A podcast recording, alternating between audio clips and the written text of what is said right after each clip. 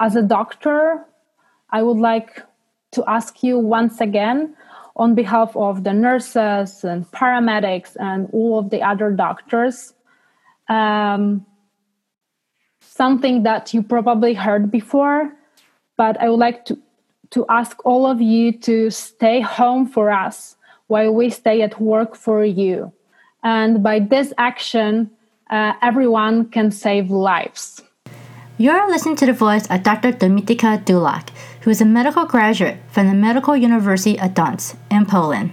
Currently, Dr. Dulak is doing a one year postgraduate internship in a community hospital in the north part of Poland, after which she will start a residency in the United States. In this episode, Dr. Dulak will give us a glimpse of how the healthcare system in other countries are handling the coronavirus pandemic and what we can learn from Poland. Dr. Dula will share her insight on how the government is handling the coronavirus and her message to all of us. They stay at work so that we can stay at home. So listen on. Hello, friends. This is the What is Public Health podcast with your host, Dr. Ki Chan. What is public health? To me, public health is the invisible force that keeps you healthy every day, and I bet you didn't even know it. This podcast is your source of the latest trend in public health. Hello, friends. I am here with Dr. Dulak, a medical provider from Poland. I'm really excited that she joined us here today, um, especially after she's finished her long day of clinic work, and that she would love to just share her perspective on medical care in Poland and also just her perspective on what's going on in the world uh, during this coronavirus pandemic.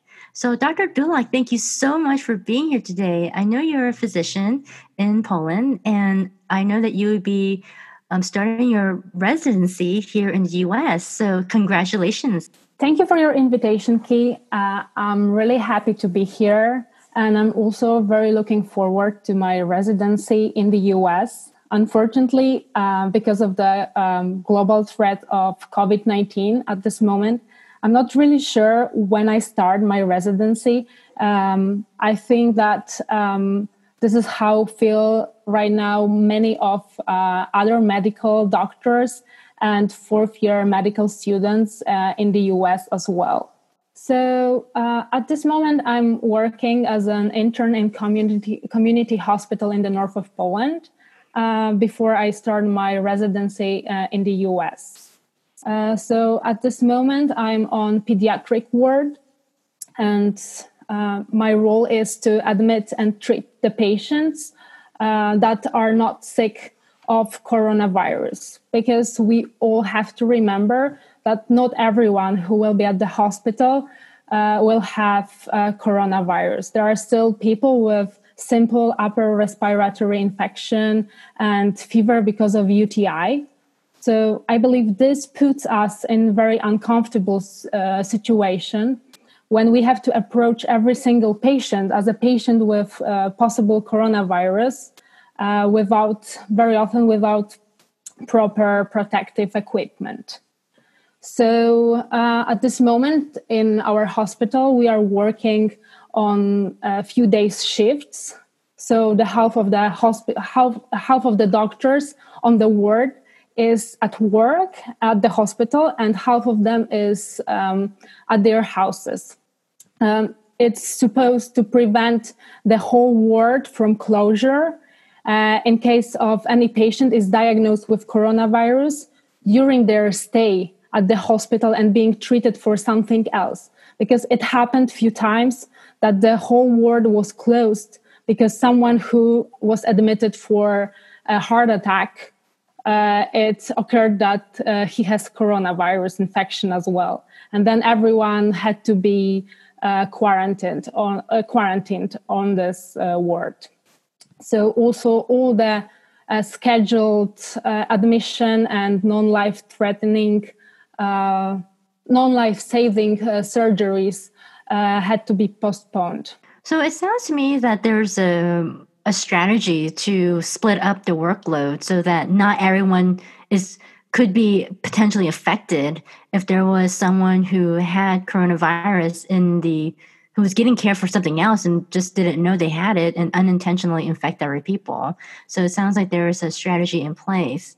Um, like here in the US, like we're running out of masks, gloves, and a lot of hospital equipment.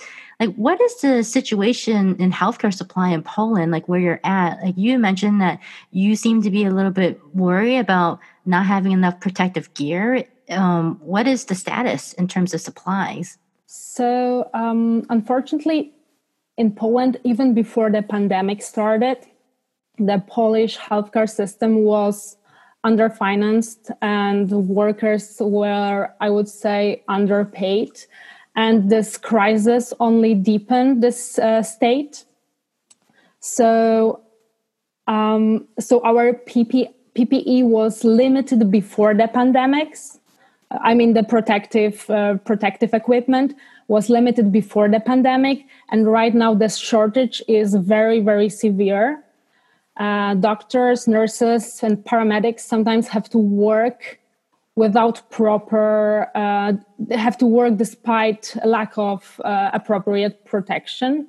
But so every hospital right now tries to uh, provide the supplies on their own uh, asking for help in internet uh, to the companies that may help. Um, also what we can observe at this moment in polish community is that people are just buying fabric and they are organizing uh, mask sewing, uh, 3D uh, companies with 3D printers.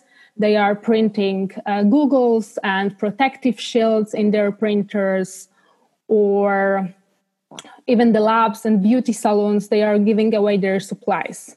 So, um, Poland really um, don't have much equipment but everyone is trying to share and organize at this moment. So I would say this is very, um, this is amazing to see how people got united um, in the light of of this lack and this um, crisis.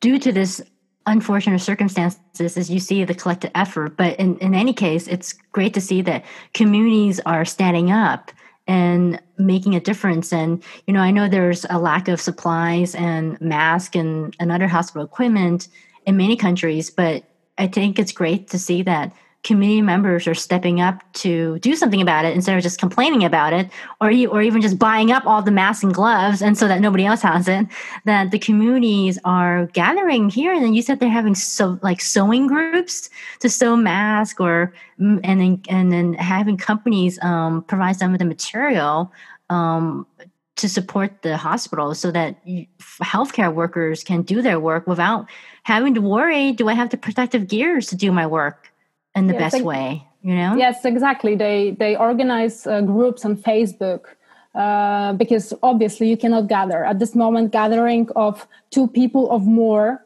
or more in poland is banned. So the whole country is under like complete uh, quarantine. Everyone is uh, under lockdown. So you can go only to work and uh, to buy groceries and basically nothing nothing else so two or more people are are banned. Gatherings of two or more people are banned. So people are trying to organize via Facebook or or some other um, groups uh, in the internet. Um, I even heard that one startup company uh, with also with 3D printers, they are trying to uh, print a respirator for uh, for the hospital.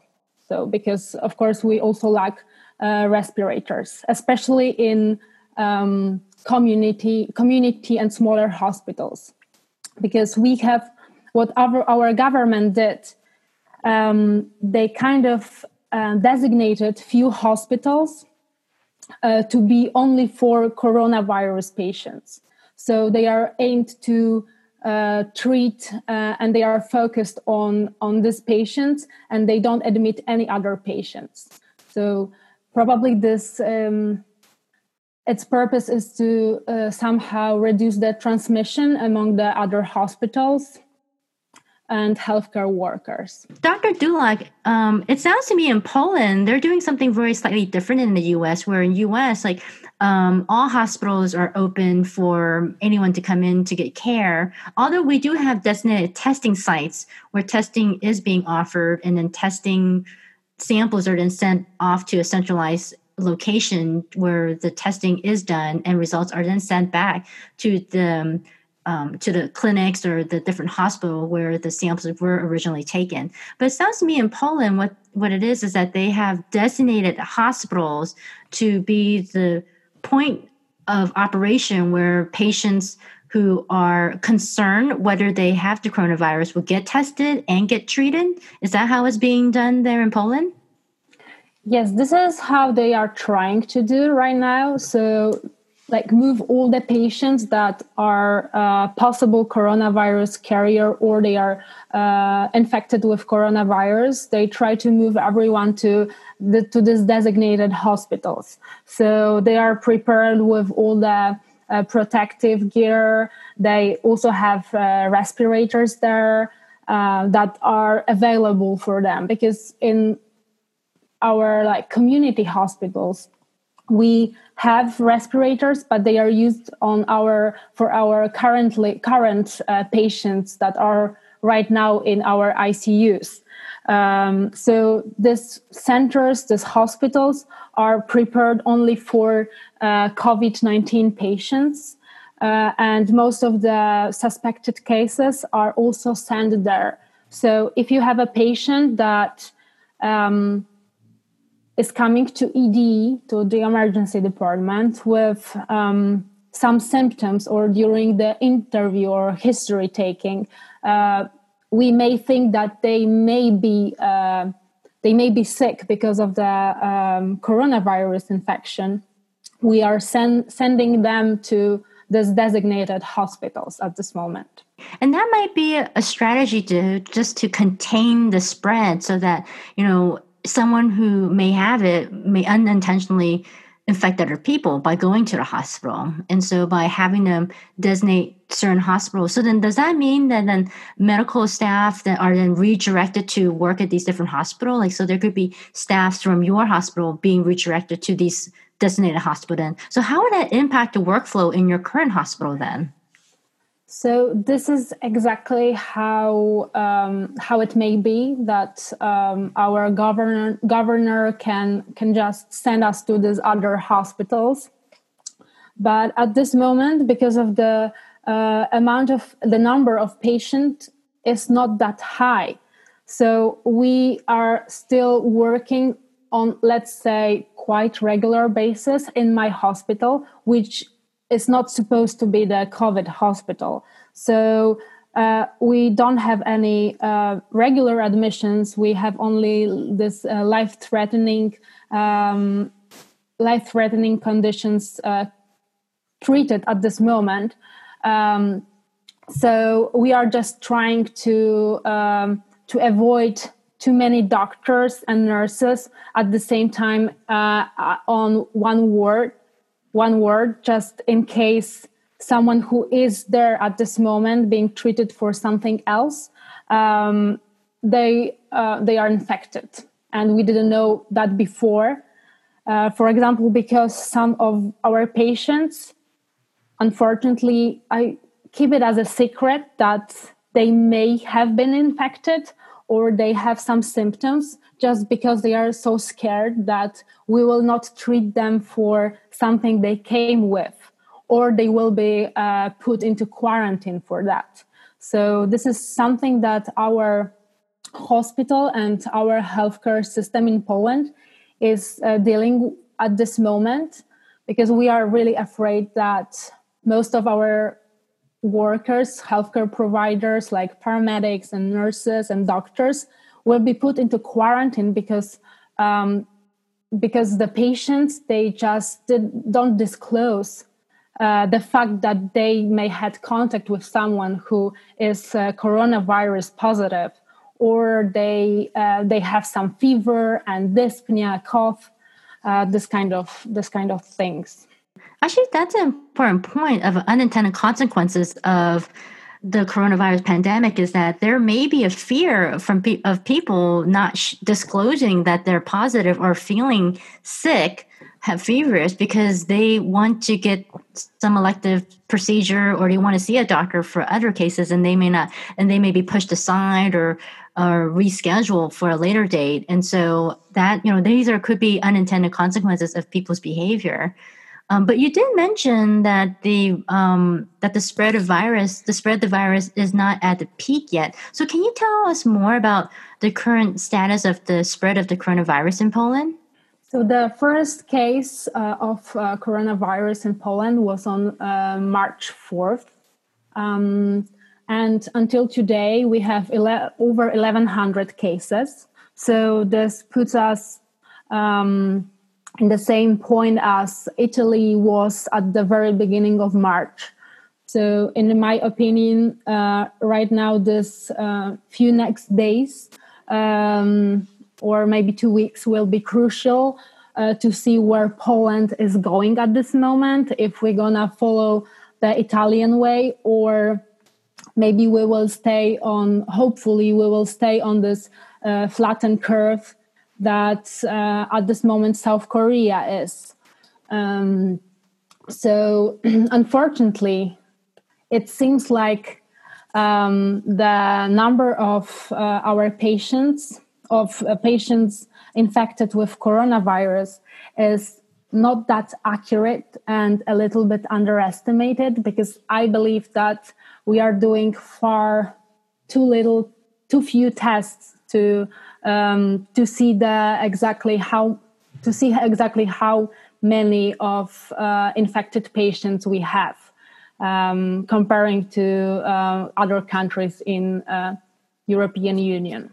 So in in Poland, like if people have fever and exhibit some of the symptoms as outlined by the WHO or and CDC here in the U.S., which I think are very similar to what's outlined in WHO, like how are they? How do they get access to a test?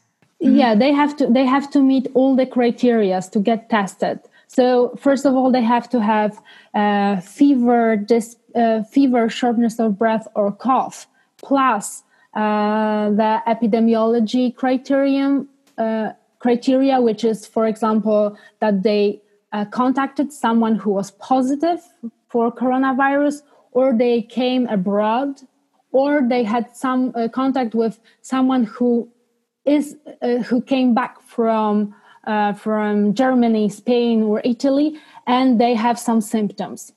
So it's not like everyone who is coughing and having high temperature will get tested for coronavirus. These patients are sent uh, back homes usually.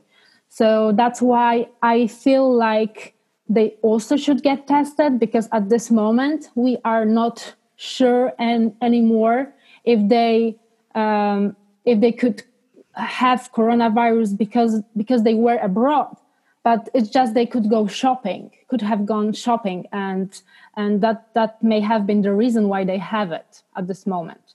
We i, I believe we are at this point where when any tr- when travel doesn't matter at all. Yeah, I think the testing criteria are going to have to adjust given the new evidence that in the beginning it was whether that you traveled abroad, um, but now it's almost a communal transmission, right? Like someone could have gone to the store and touched something that someone else touched, and they don't know anyone who traveled. They didn't travel themselves, but it just so happened that they were just doing the routine that they normally do, and they got infected and they didn't know. And that person maybe didn't know that they were infected, unintentionally touched something and left something, and so someone else touched it. Um, so yeah, I think that we have to be mindful about maybe adjusting our testing criteria so that we can identify people early on.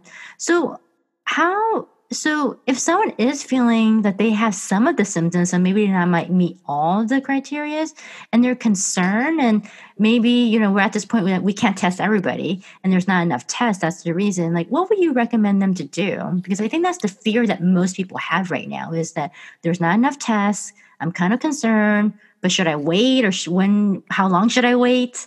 Um, so, what is your advice to them? So, I believe that the best thing a person with uh, just mild symptoms but um, but who cannot get tested, uh, I would suggest for such a person to just stay at home and also maybe ask the rest of your household to do the same and undergo quarantine uh, for 14 days. Uh, unfortunately, anyway, there will be no place in hospitals for everyone and for the for patients with mild symptoms as well. So anyway, there will be no place for everyone in the hospital, especially for patients with uh, mild symptoms, and these patients will have to recover at home anyway. Uh, if there is no life threat or there is no intensive care required. Uh, so I believe the best thing they can do for themselves and for um, everybody else is just to stay home. Uh, and if their um, if their health deteriorates somehow, then they should call uh, emergency department or your healthcare provider.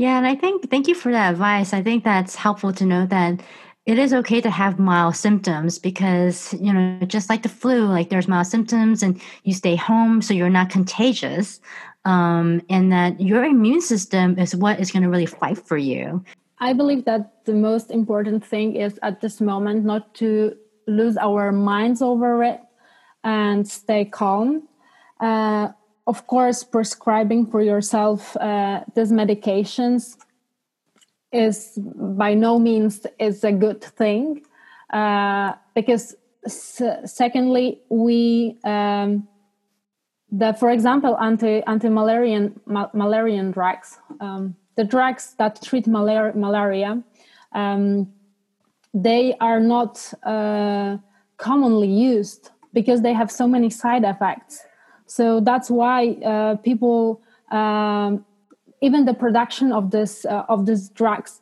was stopped because they had the, these drugs had too many side effect side effects. And people should under no circumstances should they take it uh, on their own. Uh, I, I believe there was even a case in the us when uh, recently that the couple took anti-malarian drugs and uh, one of them died because of that because of the side effects so we should not try to treat or prevent coronavirus with uh, with these drugs by ourselves. Um, what what can we do is to limit the contact with the possible contact with other people because this is the um, coronavirus is um, the root of transmission is person to person so the only way to limit the transmission and the likelihood of getting sick is to limit the contact with other people at this moment. So no drugs uh, will help us um, to will prevent us from uh, getting sick from coronavirus, and only uh, under super we we should take drugs to treat coronavirus only under supervision of uh, doctors who are expertise in the field at this moment, who read a, who read a lot about it, based on uh, Chinese um, Chinese experience uh, and the doctors working there. Unfortunately, despite our government assurance that we are prepared for what is coming ne- next, I'm afraid that reality is different. Uh, so we did have the travel restrictions quite early also the protocols and guidelines uh, were implemented some time ago um, but actually they didn't really care of didn't take care of securing uh, all the protective equipment and respirators um, especially for the smaller and this community hospitals because for sure designated hospitals they have it but there will be a moment uh, when they will be overwhelmed with uh, patient flow. And the question is what's going to be next? Because their capacity is very limited. And the next step will be that the patient will come to us. But to us, I mean community hospitals.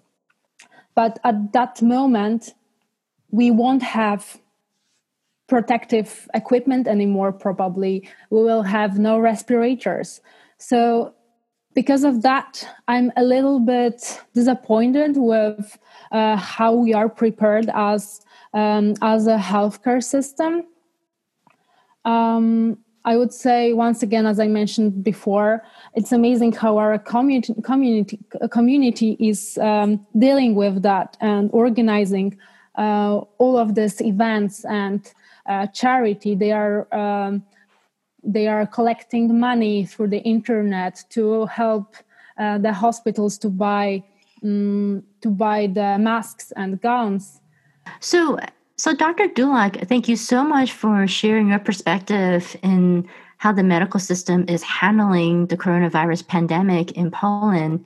Do you have any advice for health workers? First of all, I would like to thank all of you for fighting this uneven fight with coronavirus. Um, I know it's very stressful for both doctors and their families. So I would just like to ask all the healthcare workers to uh, to take care of our, yourself uh, and try to use every opportunity to to rest and to sleep, to eat healthy and I would say that um, it's okay if you are looking for help or you are not handling uh, this whole situation good. And I believe it's always okay to talk uh, to someone about it. I'm pretty sure um, there are around you many people that that will be willing to to listen to you because this is what I feel right now in my uh, community and in Poland that everyone is very um, supportive of of doctors and everyone working in the hospital. So I believe that it's okay for you to talk to them. And any advice for the general public, Dr. Dulak, as we come to a close to our interview? Again, it will be more probably of um, asking for a favor than um, any uh, specific advice. But we all have to live our lives uh, in the time of pandemic and we have to learn to live a different way than, than we did before. Everyone's life changed and became harder. Uh, but at the same time i would like to ask you not to forget that there are still people living around you that they may need help with buying groceries or picking up drugs from a pharmacy there are many people who already lost or will lose their incomes because of the health crisis. Um, so, if it is possible and you can afford it, please share with others, especially if if uh, what you bought may go wasted, uh, as as we talked uh, previously. Um, I would like also to ask you to call your neighbor or call your grandma ask how they are doing. Because in um, current situation uh, i believe that people may feel more lonely than uh, than they felt ever before. So i would say just let's stay human in these hard times. As a doctor i would like to ask you once again on behalf of the nurses and paramedics and all of the other doctors. Um, something that you probably heard before, but I would like to, to ask all of you to stay home for us while we stay at work for you. And by this action, uh, everyone can save lives. I believe that if we limit the spread um, if we if we limit the spread of the virus right now by uh, limiting uh, our contact with others, uh, so when the time comes, we will all be able again to meet at concert or a barbecue again. So, but now for now, please stay home. Well, thank you so much for that message, Dr. Dulak. And I echo your message that sometimes doing nothing is the best thing, right? Is to stay home, and to let you and others to do their work in helping to combat this coronavirus pandemic here. So thank you so much again for your time with here. I know that you just finished a long day of clinic work and you joining us here for this podcast to spread your message, to share such an important perspective um, from Poland so that we can see that, you know, even though you may feel alone, that why is this happening? This is happening to everyone everywhere and that we're in this together. So thank you again, Dr. Dulak. I really appreciate your time. Thank you so much. It, it has been a big pleasure to be here with you and to share my experience. Mm. Thank you. Thank you. If you got questions about any of the episodes, feel free to reach out to me directly. And while you're there at it, please subscribe to the podcast and share the episode that you felt connected with so that we could be a part of this collective invisible force called public health. Thanks.